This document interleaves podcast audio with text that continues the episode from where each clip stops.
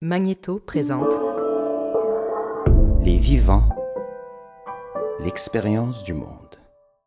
Les deux hommes que vous entendrez dans cet épisode se sont rencontrés pour la première fois dans le cadre de trois séances de face à face. Ils ont été réunis autour d'un crime apparenté. L'un a subi des abus sexuels, l'autre en a commis. Six mois plus tard, le CSJR leur a à nouveau donné rendez-vous afin d'amorcer un bilan sur le processus de réparation entrepris ensemble. C'est au cours de cette quatrième rencontre qu'ont été réalisés une partie de ces enregistrements, en présence de deux animateurs ainsi que d'un membre de la communauté.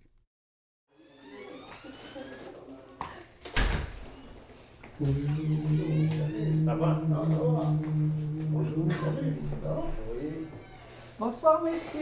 Bonsoir, bonsoir. Heureuse de vous retrouver.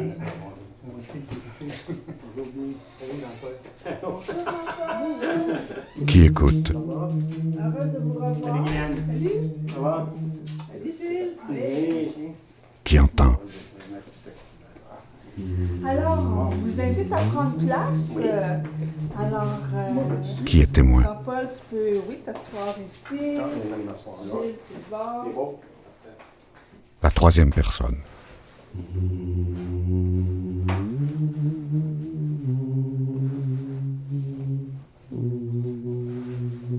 Le face-à-face. Nous y revoilà. On se retrouve euh, six mois plus tard, hein, à la fin du processus que, dans lequel vous avez participé, le processus de justice réparatrice. On va garder nos bonnes habitudes de se présenter puis dire comment j'arrive en ce moment. Jean-Paul, participant au processus en tant qu'agresseur sexuel. Ah ben moi j'avais hâte de vous revoir, honnêtement. La, la dernière rencontre a tellement été euh, enrichissante pour moi. J'avais hâte de revoir ce petit monde-là, puis de faire une espèce de, de bilan six mois après. là. C'est très agréable de vous revoir. C'est là-dedans que j'arrive. Là. Merci, Jean-Paul. Guy, je suis ici à titre de membre de la communauté. Je suis heureux d'être là. Je- J'appréhendais euh, ce moment-là de, de vous revoir parce que euh, on a vécu une expérience ensemble euh, dans le passé. Puis cette expérience-là m'a marqué à quelque part. Puis euh, j'ai comme le besoin de, de revenir en parler avec vous autres. C'est avec cette, cette idée-là que je viens euh, aujourd'hui. Merci, Guy. Gilles, je suis ici en tant que victime. Je trouve ça un cadeau parce que parce que je ne m'attendais pas à, à que, qu'on ait évolué si bien puis que ça, ça l'a vraiment porté fruit. Puis de venir aujourd'hui, là, euh, j'avais hâte. C'était vraiment fantastique de, le cheminement qu'on a fait ensemble, là, puis que de pouvoir le continuer, là, c'est un, un privilège. Merci, Gilles. Raoul, animateur de rencontre. Bien, moi, entendre parler de votre cheminement six mois plus tard, c'est c'est très important parce qu'on n'a pas l'occasion souvent de faire cette double rencontre-là. Et puis l'intensité avec laquelle vous vous êtes rencontrés, euh, ça nous a vraiment marqué. Hein?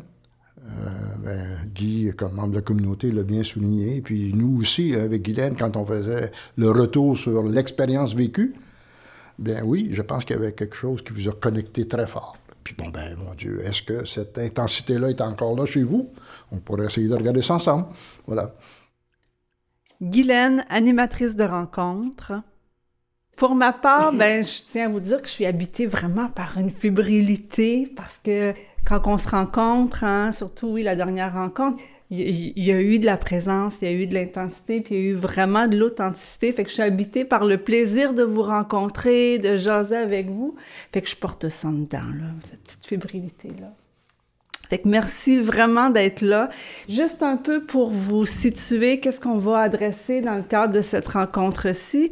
Ben oui, on va se donner des nouvelles, hein, euh, où vous en êtes six mois plus tard, suivant ce processus-là.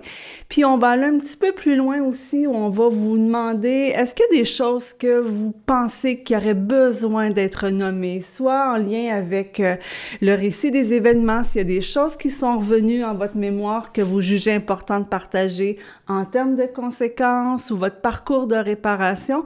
Fait qu'il y aura cette période-là aussi où il y aura l'occasion de revenir sur les trois grands thèmes du processus. Ça vous va?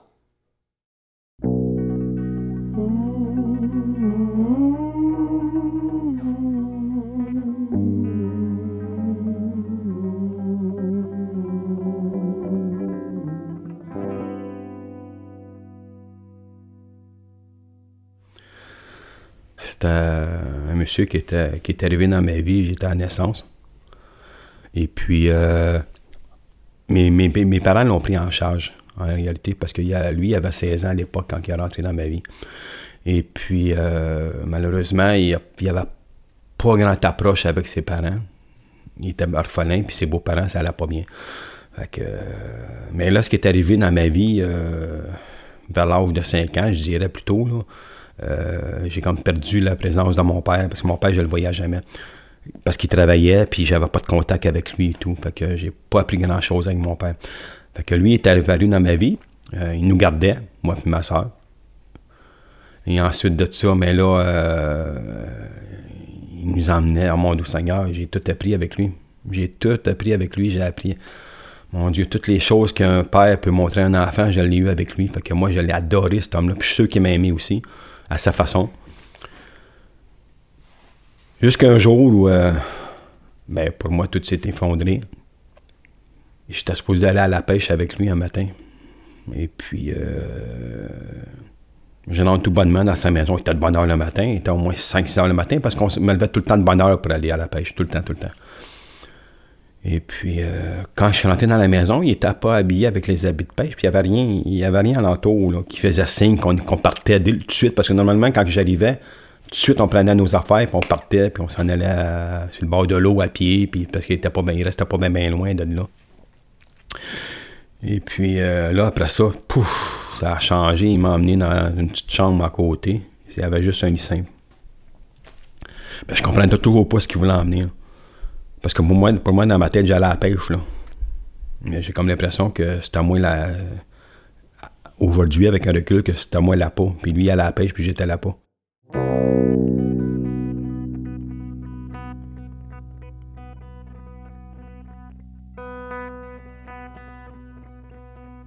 Un coup que, que ça finit de sortir et tout, mais là, je me suis retiré.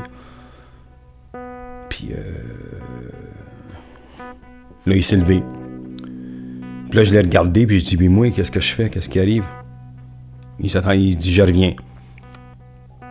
Il a viré de bord, il s'est allé dans la cuisine, je suis plus vu. Cinq minutes après, peut-être même pas. Il est revenu, il avait une cigarette dans la bouche, puis il m'a donné un deux piastres. J'avais 12 ans.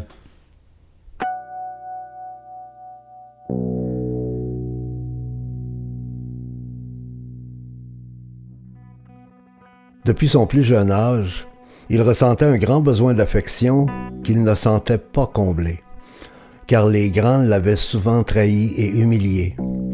Violenté physiquement, aussi par deux oncles qui l'ont agressé sexuellement, il ne voulait pas devenir un adulte. Il préférait le monde des enfants, plus pur, plus beau, plus doux. Il s'est donc attaché à des enfants dans sa vie, à beaucoup d'enfants sans jamais leur faire de mal. Malheureusement, l'irréparable s'est produit.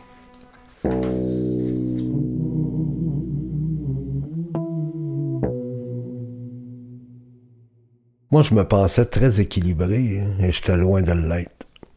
Mais j'étais vraiment pas un être en équilibre dans ma vie. Pas du tout. Non. Et, et c'est un work in progress, hein? C'est jamais acquis. De la même façon que arriver à dire les mots suivants, j'ai euh, j'ai une déviance sexuelle. C'est pas facile à dire. Et je sais qu'elle que je ne serai jamais guéri. Moi, je faisais de quoi que je savais qui était illégal. Mais j'ai jamais pensé que je faisais du mal. Mais j'en faisais, je le sais maintenant, là. Je n'irai pas prétendre que je faisais pas du mal. Je faisais du mal, mais j'en étais absolument pas conscient.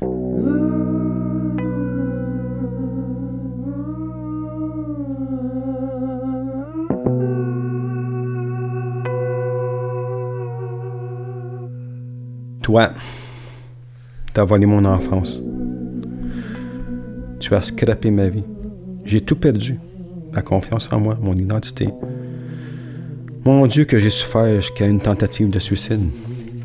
Tout ce temps, je n'ai pas pu en parler à personne. 42 ans de souffrance sans savoir pourquoi que l'on souffre. Oh mon Dieu, que je t'ai aimé et je t'ai perdu. Si je pouvais revenir en arrière pour retrouver mes 12 ans.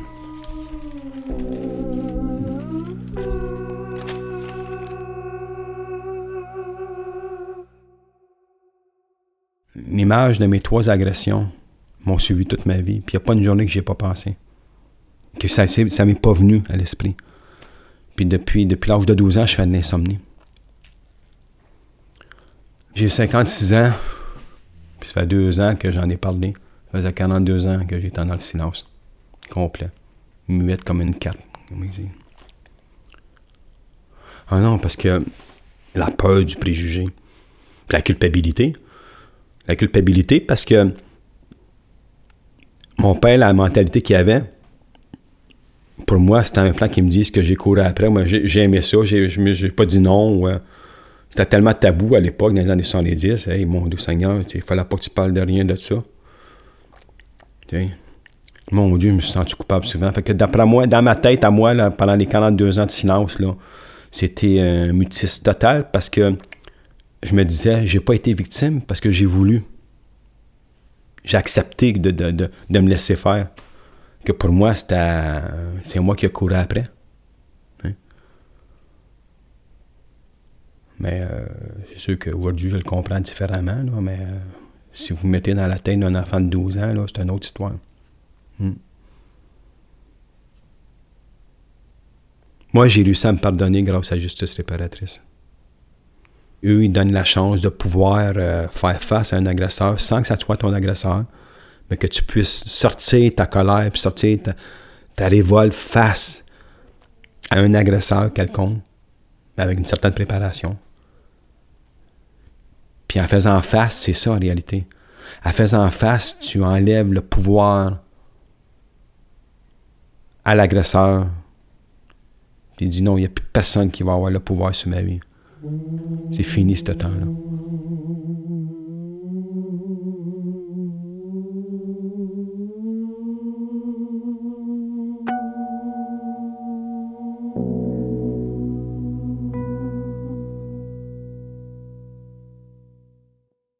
à partir de la dénonciation, j'ai perdu mon travail, ma maison, ma femme, ma fille, euh, ma vie sociale, mes amis. Euh, ça a été une période euh, assez difficile. J'ai eu des idées suicidaires aussi dans cette période-là, mais je me suis dit, parce que la prise de conscience commençait vraiment fortement du mal que j'avais fait aux victimes, directes et indirectes, mes proches, je me suis dit, j'ai pas le droit de leur faire plus de mal que je, leur, que je leur en ai fait. Et si je me suicide, ça va leur faire mal. Et en plus, ce serait une fuite. Tiens-toi debout. Si tu peux encore donner une belle leçon de vie à ta fille, c'est que malgré tout ce qui te tombe dessus, tu as su rester debout puis l'affronter. Et tu vas lui faire mal à elle et à beaucoup d'autres si tu t'enfuis et tu j'ai dit, il faut que je devienne plus fort pour affronter ça. Quand il y a eu le dévoilement, il faut que je devienne plus fort. Alors, j'ai commencé euh, plusieurs suivis thérapeutiques, euh, dont un avec une sexologue au privé, un autre avec un organisme spécialisé avec les abuseurs sexuels. De toute façon, bien avant d'aller en prison, j'étais décidé à me prendre en main puis à devenir une meilleure personne. Et je voulais plus jamais que ça se reproduise. Je voulais prendre les moyens pour le faire. J'ai obtenu ma libération après 19 euh, mois de prison, alors que j'étais 60, la condamnation. Puis là, j'étais en transition trois mois. Là, ça fait depuis mars que je suis complètement libre.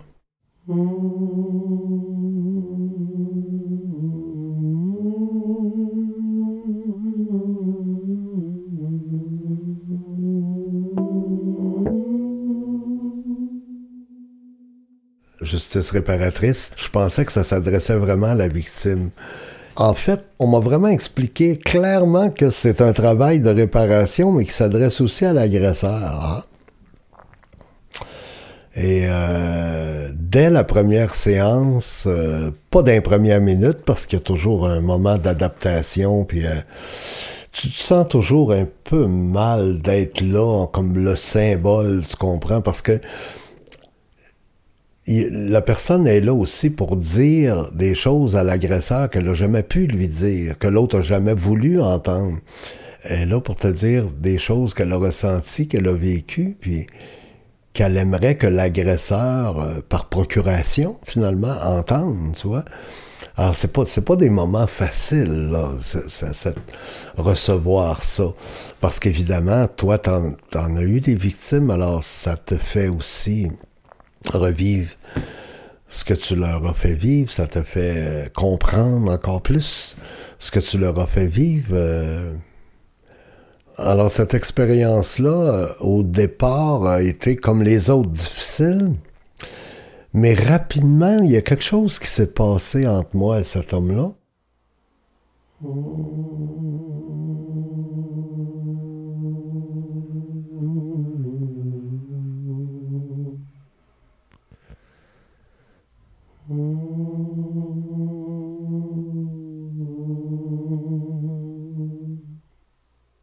Lorsque j'ai rencontré la première fois mon histoire face à, celui qui était en face de moi, j'avais les yeux baissés, puis je n'étais pas capable d'y faire face. Je n'étais pas capable de le regarder en comptant. Mais des fois, je me le montais pour mais je l'attendais. Puis euh, il a énormément pleuré quand il a entendu mon histoire. Et puis, ça m'a fait de quoi, oui, mais ça m'a fait réaliser qu'avant tout, c'était un être humain. Même si euh, c'est un prédateur ou quoi que ce soit, c'est un être humain. Ça veut dire qu'il a pris conscience du mal qu'il a pu faire face à ses propres victimes. Parce que le plus beau cadeau qu'il m'a fait, c'est que il est arrivé et il dit la seule affaire que je peux faire, monsieur euh, Gilles, il dit, c'est de, de m'excuser.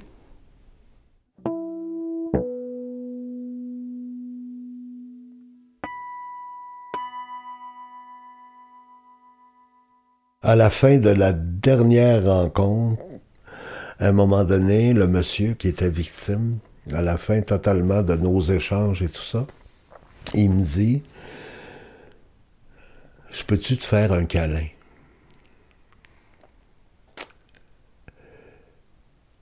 Moi, là, une victime d'agression sexuelle qui a été touchée par un agresseur de façon inadéquate, qui réussit à dire à un agresseur, tu peux me toucher, puis j'aurais besoin de te toucher comme pour réparer quelque chose aussi que le toucher devienne quelque chose de positif alors que tout ce que j'en ai, c'est négatif. J'étais sidéré, j'étais... J'étais... Je m'attendais tellement pas à ça. Puis je comprenais pas la demande aussi clairement que je vous l'explique là. là. J'étais juste sous le choc de sa demande que j'ai dit oui, bien sûr, mais je me suis levé, là, j'étais comme ça, là, j'étais il m'a pris dans ses bras, là, puis je, je l'ai serré aussi, mais c'était très, très, très émotif.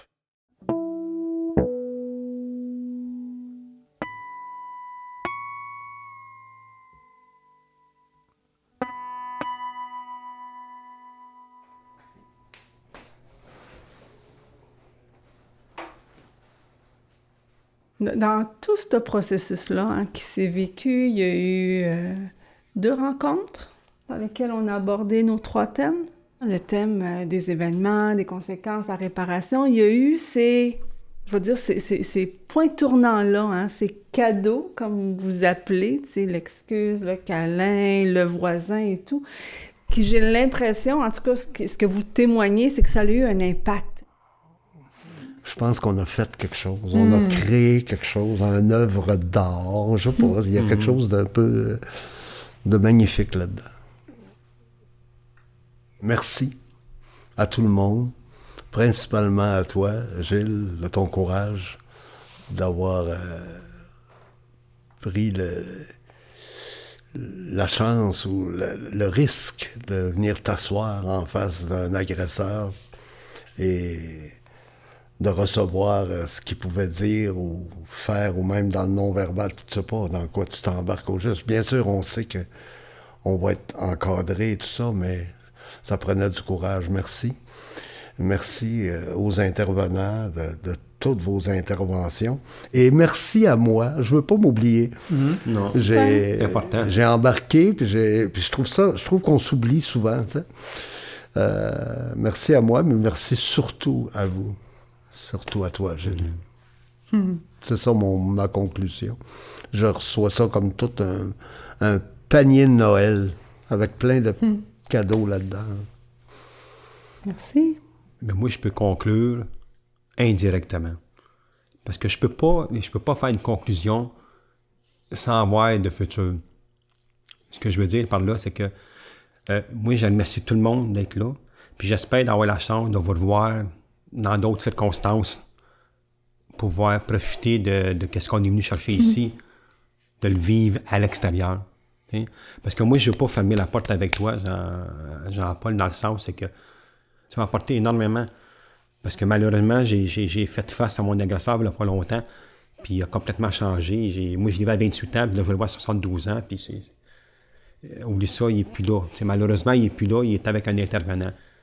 Mais j'ai eu la chance d'en voir un lucide qui a assumé son rôle, puis qu'il a tout fait pour s'en sortir. Ça, c'est, je trouve ça, c'est une, grande force que tu m'as donnée pour pouvoir euh, poursuivre ma démarche en dehors de justice réparatrice. Merci beaucoup. C'est sûr que on est sur la fin hein, de se rencontrer. L'avenir nous dira s'il y aura des occasions pour raviver ce souvenir-là qui, a été créé. Ça, flotte à l'intérieur de moi. Je, suis vraiment, je remplie de votre, euh, de votre processus, de la beauté de ce processus-là. Fait que voilà, moi, je, dirais rien de plus parce que je suis émue en ce moment. Euh, voilà. Merci d'avoir euh, d'être là, simplement. Vous savez, euh, vous, euh, vous rayonnez d'une telle manière qui est difficile à expliquer, mais qui me fait grandir. Fait que merci bien aussi, hein? C'est peut-être avec ces richesses-là qu'on est capable d'intervenir de la manière qu'on le fait pour vous laisser toute la latitude possible en vous guidant dans un petit processus qui fait ces résultats-là. Mais en tout cas, moi, je veux vous rendre hommage aussi. Ça m'a aidé. Puis on le voit, hein? ça nous aide. À toi, Guy, le mot de la fin? Merci de m'avoir permis de faire partie de ce cercle. Il s'est passé quelque chose dans le passé qui est incroyablement triste, que tu as vécu, Gilles, que tu as vécu, Jean-Paul, puis on n'a pas d'espoir. Quand on regarde en tant que la société, on regarde quelque chose comme ça, puis on a envie de tout lâcher parce que c'est triste. Puis moi, je suis ému de voir comment le processus que vous avez vécu est réparateur de quelque chose qui est brisé. Puis c'est réparateur non pas seulement dans vos propres vies, mais dans les conséquences dans vos familles, dans vos foyers. Mm-hmm. Euh, ah oui. Puis non seulement c'est un objet qui est réparé, mais c'est, c'est un objet qui est utile. Mm-hmm. puis, qui, puis qui est réparateur autour de soi. Mm-hmm. Euh, ça m'émeut beaucoup de vous entendre, puis de, de constater. C'est un constat. Moi, vous m'avez permis de faire partie de cette expérience-là qui est extrêmement enrichissante et réparatrice. Merci beaucoup.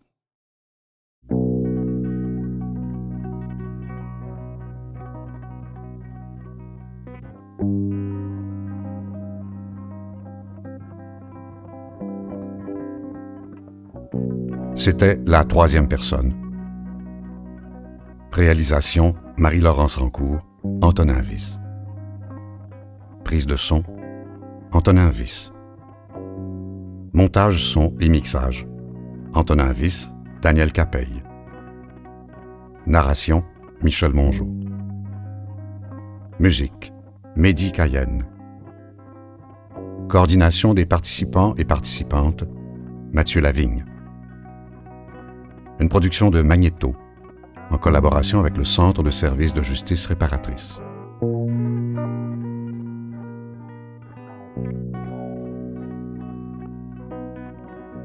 Dans le prochain épisode de la troisième personne. Le pardon peut se produire euh, ou pas. Pour moi, c'était pas, euh, pas obligatoire ni nécessaire. Le fait de comprendre. C'était plus euh, au cœur de, ce que je venais chercher. En, écoutant les hommes, en parlant avec eux, euh, je voulais comprendre qu'est-ce qui amène euh, un homme à briser son enfant.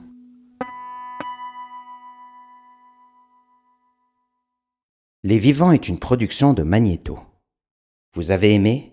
Abonnez-vous sur votre plateforme de podcast préférée et découvrez tous nos podcasts sur magnétobalado.com.